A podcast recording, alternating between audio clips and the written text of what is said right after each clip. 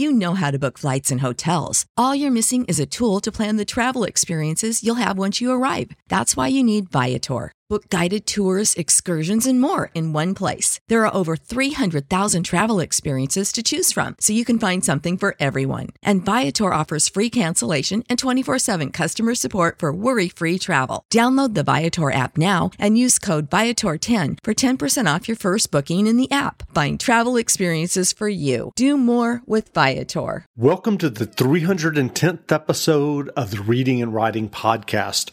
I'm your host, Jeff Rutherford. Stay tuned for my interview with horror and suspense author J.G. Faherty, an author of the novel Hell Rider. And stay tuned after the interview for an excerpt from the audiobook of Hell Rider.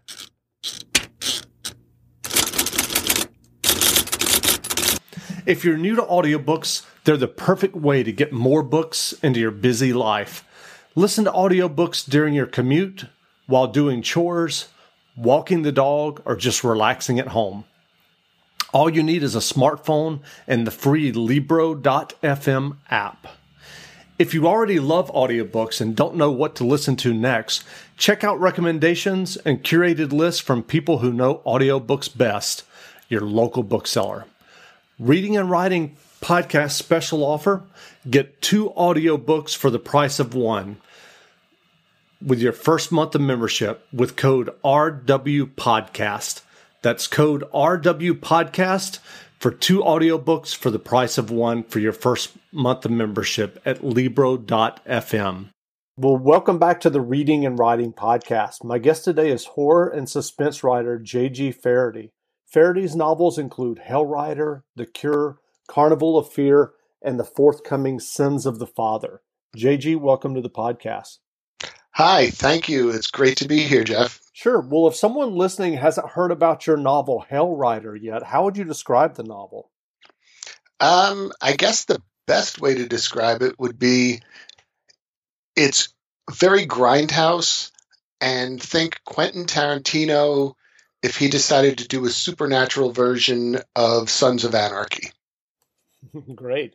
Well, do you remember the original idea that led you to write Hell Rider? Actually, it was Sons of Anarchy because I was a big fan of that show. But my wife and I were watching it one night, and I don't know if, if you watched it while it was on. I haven't watched it yet.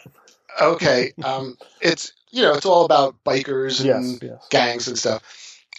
But they get in trouble all the time. Like no matter what they do, they get caught. So we were laughing. We were saying these guys are like the worst bikers ever. And then I said to myself, because this is how ideas come to writers, it would be really cool if there was a ghost. and then I said, hmm, a ghost and some really bad bikers. That could be a cool story. And then I just, you know, the next day sat down at my desk and started jotting down some notes and worked out the basic plot.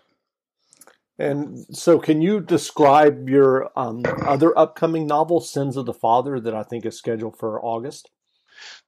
Um, hopefully August. Okay. We're that's the plan right Okay. now, and you know, with COVID and everything, there might be a delay, but we're still on track so far. I've gotten all of my edits into the publisher. Um, basically, Sins of the Father came about in a slightly different way. I had done a couple of Lovecraftian short stories, and I always wanted to try my hand at a novel that dealt strictly with that rather than just having elements of, you know, the elder gods or something like that in there. But everything, you know, it- there's been so much done in that that subgenre. I didn't want to be repetitive, and I was doodling around with some other things one day, and we were talking about uh, Frankenstein and Mary Shelley and Victorian horror, and I said, Lovecraft mixed with Frankenstein, what would that be like? Like somebody creating a creature or somebody discovering a way to call forth a creature? You know, what would happen if Mary Shelley was writing Lovecraftian fiction? And then I said, I want to do this. And unlike a lot of other things I've written, the idea didn't come to me in a flash. So for weeks and weeks, I just sat down fiddling around with different ideas and eventually came up with the idea of this man in um, New England back in the Victorian times uh, discovering something underneath the town. And from there, it was like, okay, what kind of monster are we going to have? But I still wanted that Frankenstein element to it. So I changed it so that the, the book's really not about the monster. The book is about the person, or actually a couple of people in the story, almost becoming monsters. They become the evil people. And from there, it all becomes about personality and the human nature rather than just a creature attacking a city. Gotcha. So, what are your earliest memories of books and reading? Going back into early childhood, I would say the first true horror novel or story that I ever wrote, I mean, read was probably something by Edgar Allan Poe. I was a big fan of his as a kid. And I know that I had to have started with short stories because even though I can't remember the exact story, the exact year, or anything like that, it's my memory's foggy going back that far. I know I was too young to be reading novels. So, you know, we're probably talking seven, eight years old. Um, I know at that point I was already watching horror movies on television and shows like The Outer Limits and Dark Shadows and uh, that that sort of thing. So I'm going to guess it was Edgar Allan Poe because I know my parents had those books. So it was probably his short stories. The earliest novel I can remember reading was Dracula, uh, quickly followed by Frankenstein. And then from there, I worked my way through the classics. But as a young boy growing up, I was also interested in young adult stuff. So I was a huge fan of the Hardy Boys. And that, I think, more than anything, built a love of horror for me as opposed to it just being something that was scary and I enjoyed. The Hardy Boys, you, you mean? Yeah, yeah. I, I loved, I devoured those mysteries. I actually still have all the books from when I was a kid. Great. Well, what was the path to publication for you with your first novel? Had you always wanted to be a writer? I had, I, I won't say I always wanted to be a writer. In college, I think, was when I decided I wanted to be a writer, or I wanted to try being a writer. I had done a few things in third grade, fifth grade. Some of them I didn't even remember. I found a box of stuff in my parents' basement a few weeks ago that actually contained some short stories about a, a, murderous cat that I had written back then. But for the most part, throughout school, I didn't do a lot of writing um, for pleasure. And in college, I was a big Stephen King fan. And I decided, wow, maybe I could try my hand at writing. Maybe I could do this. That would be such a great way to make a living. So I sat down and I wrote three chapters of a novel. And it was about kids camping around a lake and something comes out of the lake. And I went back and I was reading it and I was like, this is just awful. I mean, this is terrible stuff. I'm no Stephen King. I'm no Dean Koontz, you know? and this was, I mean, this was before the internet and everything. I didn't know about having beta readers, having editors before the book went to the publisher. I didn't know about first drafts, second drafts, third drafts. I knew none, nothing. I just knew that, you know, to me, writing was like music, like if you were a prodigy. You sat down, you did it, you gave it to your editor, they proofread it, and it was a book. I said, I can't do that. I'm not good enough to do that. So I stopped and uh, actually thought I had thrown that away. And it was in the box of things that I found. So I went back and looked at it, you know, and I was like, all right, well, it's not good, but it probably, with some proofreading and a few drafts, could have worked into an actual novel. Uh, so again, college, I gave it up. I said, I suck at this. I'm not, I'm never going to be a writer. So, okay, that's one thing off the list. And then in 2000, I answered an ad to do freelance writing for um, a company that produces test preparation guides for the third, fourth, and fifth grade English tests that uh, kids have to take in school, the mm-hmm. standardized tests. Yep. And I said, well, this should be pretty easy. This is some quick money during the summer. So I started working on those. And part of it required you to do fiction readings uh, samples. So you'd have to write two pages of a reading sample, and then the kids would have to answer questions about it. And I wrote those questions as well. And it just, boom, it came to me. I, oh, here's one about a raccoon that can talk. Here's one about kids that find a cave with a thing living in it. And all these different kinds of ideas came to me, and I wrote them. And the editors at the company were like, well, this is great stuff. This is great stuff. And they hired me to do five more books. Uh, as I said, huh, I wonder if maybe I could write a short story.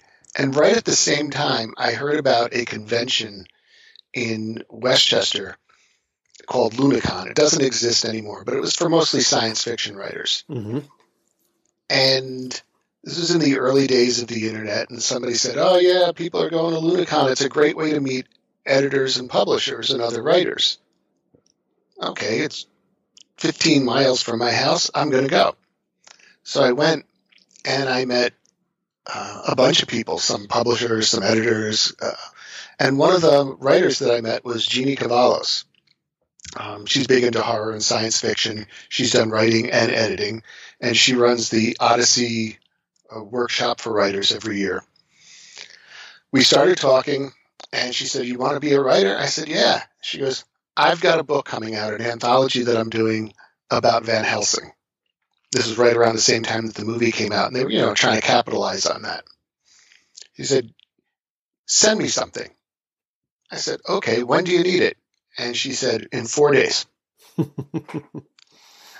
now, here I am. I've never written anything longer than two pages in my life. I went home and I wrote this whole story. Never had time to proofread it, edit it, nothing. I barely got it finished in time and I sent it to her. And I waited and I waited. And a couple of weeks later, she wrote back. She goes, I'm really sorry.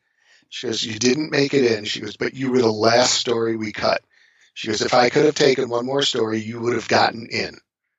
She said, Don't give this up. You are a writer. Keep writing.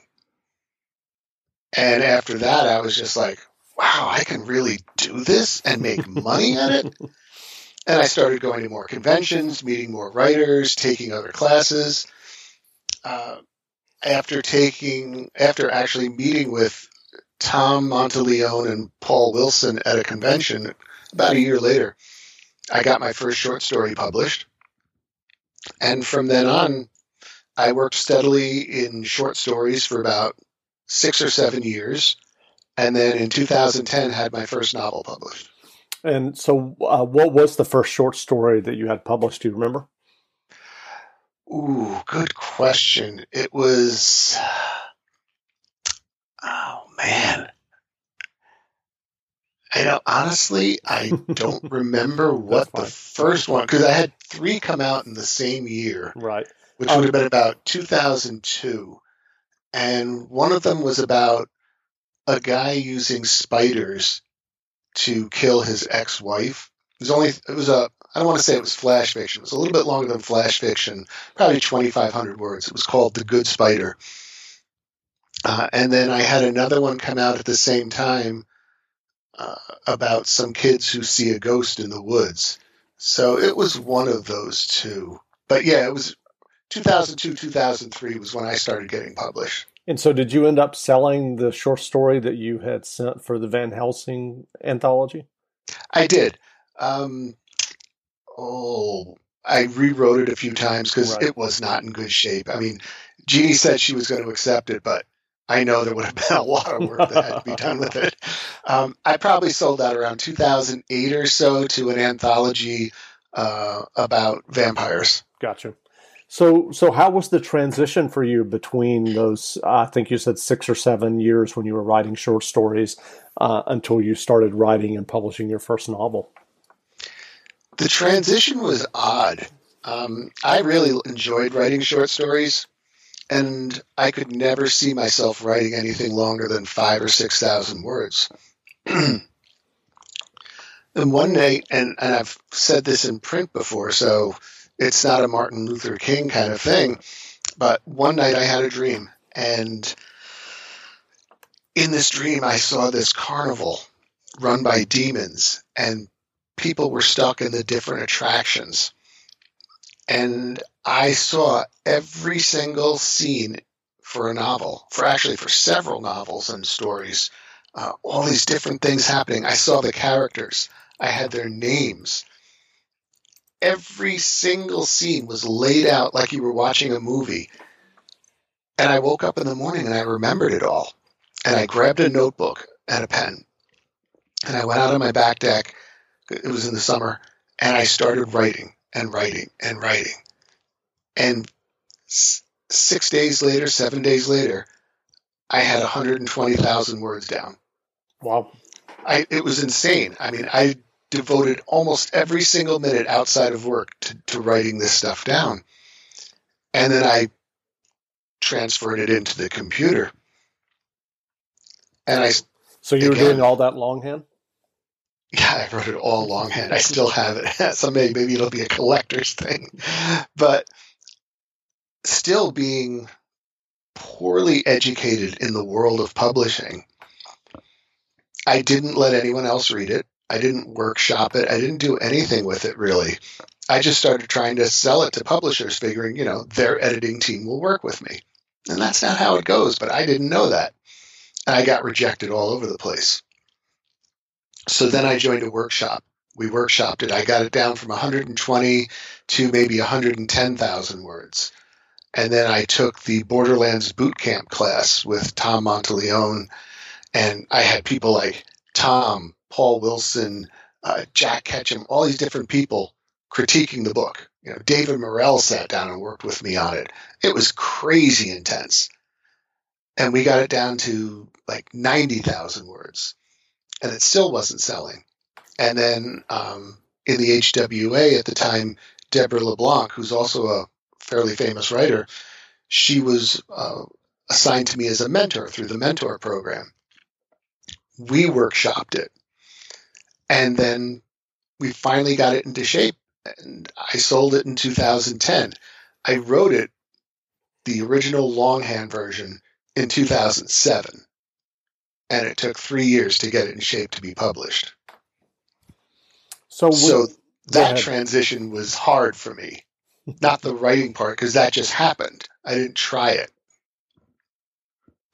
You know how to book flights and hotels. All you're missing is a tool to plan the travel experiences you'll have once you arrive. That's why you need Viator. Book guided tours, activities, excursions, and more in one place to make your trip truly unforgettable. Viator has over 300,000 travel experiences to choose from. Everything from simple tours to extreme adventures and all the niche, interesting stuff in between. So you can plan something that everyone you're traveling with will enjoy. Real traveler reviews give the inside scoop from people who've already been on the experiences you're considering. So you can plan with confidence. Free cancellation helps you plan for the unexpected, and 24 7 customer support means you can travel worry free. Download the Viator app now and use code Viator10 for 10% off your first booking in the app. Find travel experiences for you. Do more with Viator. Without the ones like you, who work tirelessly to keep things running, everything would suddenly stop. Hospitals, factories, schools, and power plants, they all depend on you. No matter the weather, emergency, or time of day, you're the ones who get it done. At Grainger, we're here for you with professional grade industrial supplies. Count on real time product availability and fast delivery. Call clickgrainger.com or just stop by. Grainger for the ones who get it done. And so, uh, what do you feel like you learned from that process of those three years? I learned number one to never send something to a publisher or an editor that I don't feel is already worth is, is already in shape to be published. Don't stick them with all that work.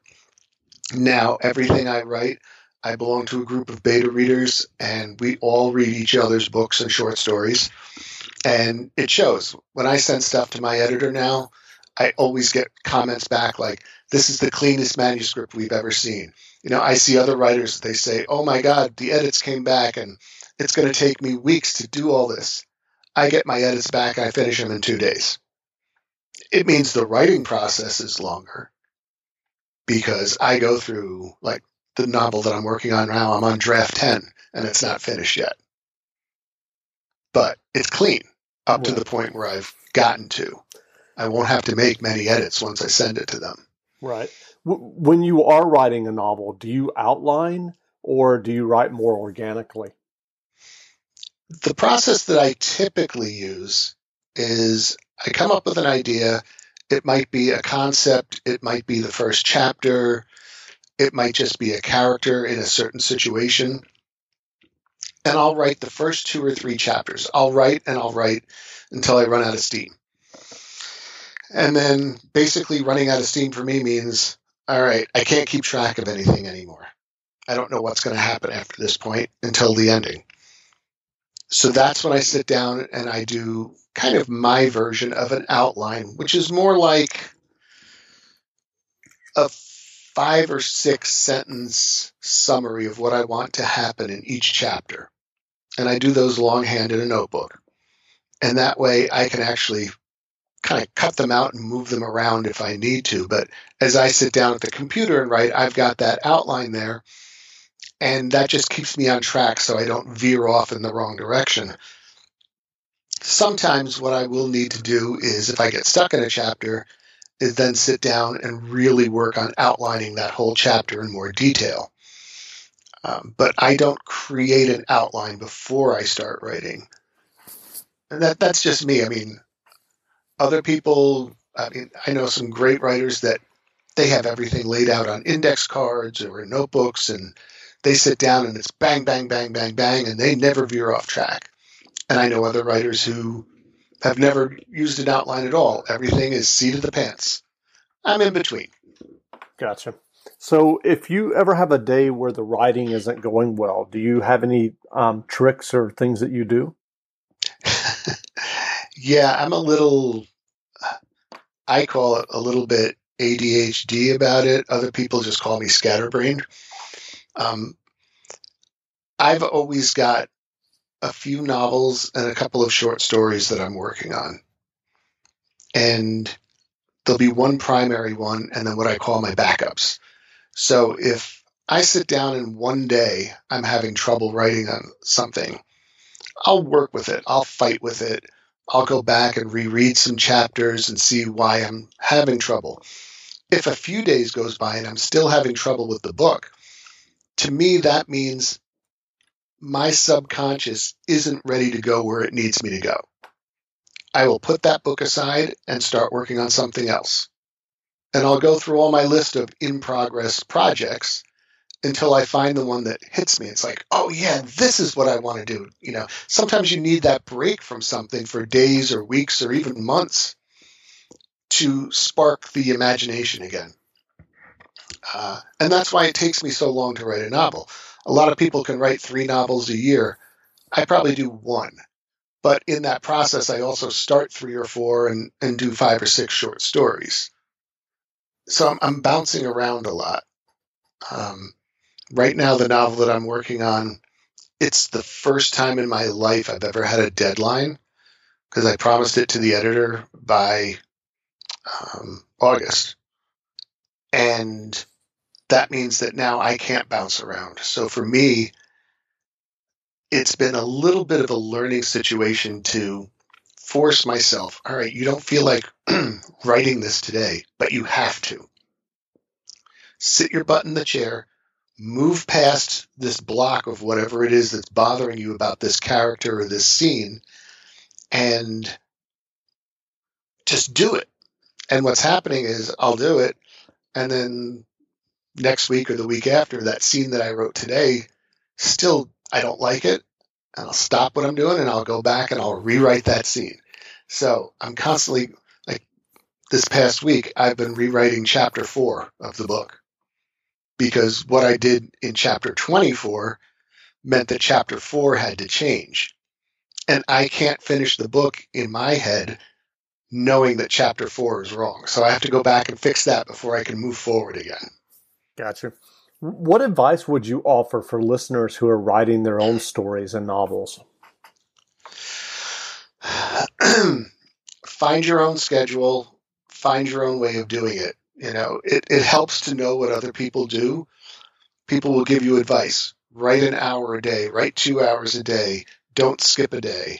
Um, write at a desk, go into a store, or, you know, or, oh, well, be tough to go into a coffee shop now and write, but once you can do it again, uh, uh, you know, write longhand, write, you know, read through all the advice discover why people do what they do, why other writers work the way they do, and then try all these different things till you find what fits you the best. Um, for me, it's writing in the morning, editing in the afternoon. Other people, it might be the reverse. Some people say, oh, you've got 20 minutes. Right. I can't do that. It takes me 10 or 15 minutes to get involved in the book again. Um, so everybody's different. The only things that I think are universal are that, and I don't want to say good writers so much as you know, professional writers, um, steady writers that use whatever term you want. They do try to do some type of writing every day. Now, it might not be writing new words. It might be editing what you wrote yesterday. It might be outlining what you want to write tomorrow just don't put things away because sometimes when you put them away for too long, you lose that ability to spark your imagination and get the creativity flowing. It takes longer. Uh, I know there's been times when, for whatever circumstances there might be, something happened at work, um, something happened in your personal life, and you can't write for like a week or two all of a sudden you sit down and it's like you're starting all over again. The magic isn't there. You've got to learn it again. It's almost like a muscle that atrophies. Um, so do something involving your creative fiction every day, um, other than reading other people's work. Uh, and the other thing would be have people around you that will give you honest criticism. Not necessarily what you want to hear, but what you need to hear. You know, you need people like my beta readers who will tell you if a story sucks. They will tell you if your character is not politically correct and it's going to bother the editor. They'll tell you if your science doesn't make sense. You, you need people like that. Um, writing is a hard job. Getting published is a hard job. And you need a thick skin if you want to get better. You you mentioned reading earlier. What books have you read recently that you would recommend? Hmm, that's a good question. I don't do a lot of reading while I'm working on a novel because I find that reading somebody else's style or somebody else's plots interferes with me imagining what's happening in my story. Um, I think the last book that I read was by Michael McBride, and I'm trying to remember the name of it. Uh, I, I can actually open up my Kindle and tell you about it. Michael McBride is a writer from Colorado who does a lot of supernatural mysteries and things like that. And um, he's very similar to if you enjoy books by um, uh, what's their name there? You can tell i'm losing it. That's okay. Uh, um, james rollins. That was the, kind of, the, the, author i was thinking of. He's very similar to james rollins when he does his supernatural thrillers. Mm-hmm. and i i just love him um, but he just did a new book and he used a pseudonym for it, Michael Lawrence. That's the pseudonym. And the book is The Extinction Agenda. Great. Um, it's, again, it's sort of a thriller, spy action thing with just a twist of the supernatural thrown in. It's good stuff. So, where can people find you online if they'd like to learn more about you and your books? Uh, I'm in all the usual places uh, Amazon, JG Faraday, Twitter, JG Faraday, um, Instagram, JG Faraday. So I'm all over there, and I have my own website, jgfaraday.com, uh, which is where you can also catch up on my blog. Uh, and honestly, I don't. I ever since all this stuff started, I haven't been keeping up with the blog very well. Again, getting wrapped up in the novel tends to make me forget a lot of other projects. Uh, the other things I've been working on are for the Horror Writers Association. We're doing our annual Summer Scares program right now, um, where we work with United for Libraries, American Library Association, and some other organizations to provide reading lists for all the different grade categories to libraries uh, so that you know kids can have something to read over the summer and we get the authors who we recommend to actually be involved so this year instead of having an event at one of our conventions everything's going to be virtual so there'll be youtube videos skype sessions things like that and it's all to get kids to read more horror Great. Well, again, we've been speaking with J.G. Faraday, author of Hell Rider and many other horror novels. Go buy a copy of the novel now. And J.G., thanks for doing this interview. Hey, it's my pleasure. I'm glad that we got to connect. Great. And now stay tuned for a short excerpt from the audiobook Hell Rider, narrated by Robert G. Slade and available wherever audiobooks are sold. Only a few hours before his life ended in agonizing fashion, Eddie Ryder's night was already going so badly he figured it couldn't possibly get any worse. After another day of almost no business at the garage, of just sitting around twiddling his dick and sweating from the heat, he'd stopped at the Piggly Wiggly on the way home to grab a pack of smokes and a six pack for dinner. As he set his purchases on the counter, the clerk's face turned sickly pale. Despite a bad reputation in town, Eddie knew his mere presence wasn't enough to warrant that kind of immediate reaction, which meant the clerk's sudden anxiety had to be the result of something or someone else. His fear was confirmed when a loud, raspy voice spoke from the entrance. Looky here, fellas, if it ain't our good friend little Eddie. I knew I smelled pussy. Instead of turning around, Eddie placed $20 on the counter, pocketed his smokes, and picked up his beer. Don't worry, he whispered to the wide eyed clerk. I'll make sure they don't cause you any trouble tonight. The clerk nodded, too frightened to speak. Eddie took a deep breath and then turned to confront the three Hell Riders who'd entered the Piggly Wiggly.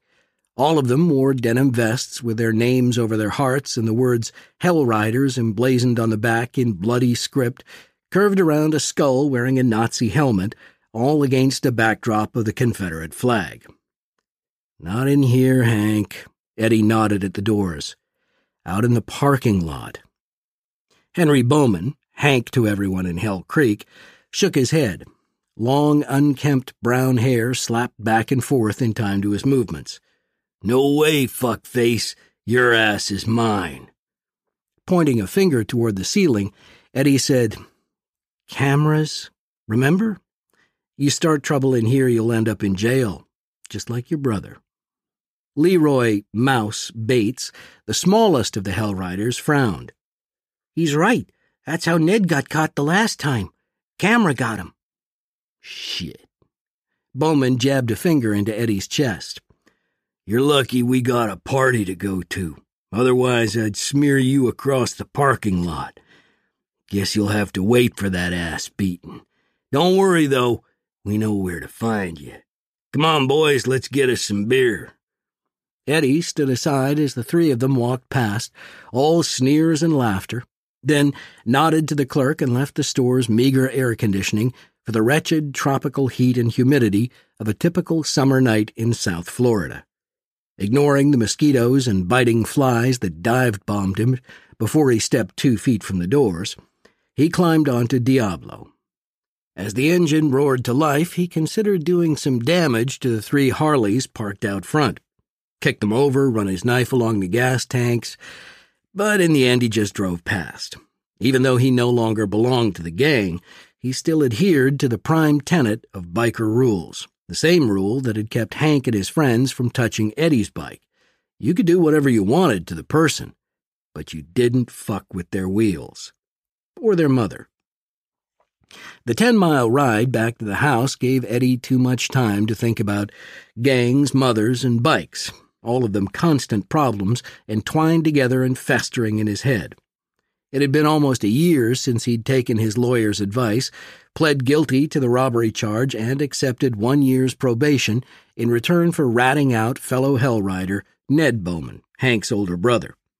Ned, the founder of the gang, group, according to the club's lawyer, and the only member currently over the age of 30, had molded an assortment of teenage and 20 something year old acolytes into a troop of beer swilling, hog riding petty criminals who were nothing more than Hell's Angels wannabes, although none of them knew it back then.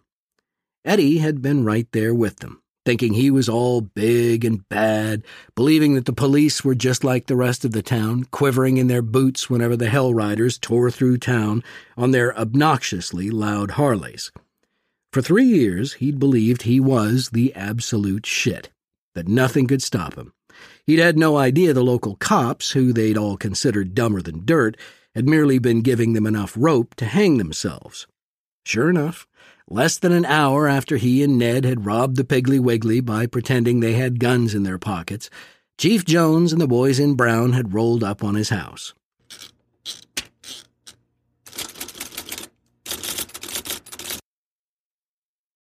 Without the ones like you, who work tirelessly to keep things running, everything would suddenly stop. Hospitals, factories, schools, and power plants, they all depend on you.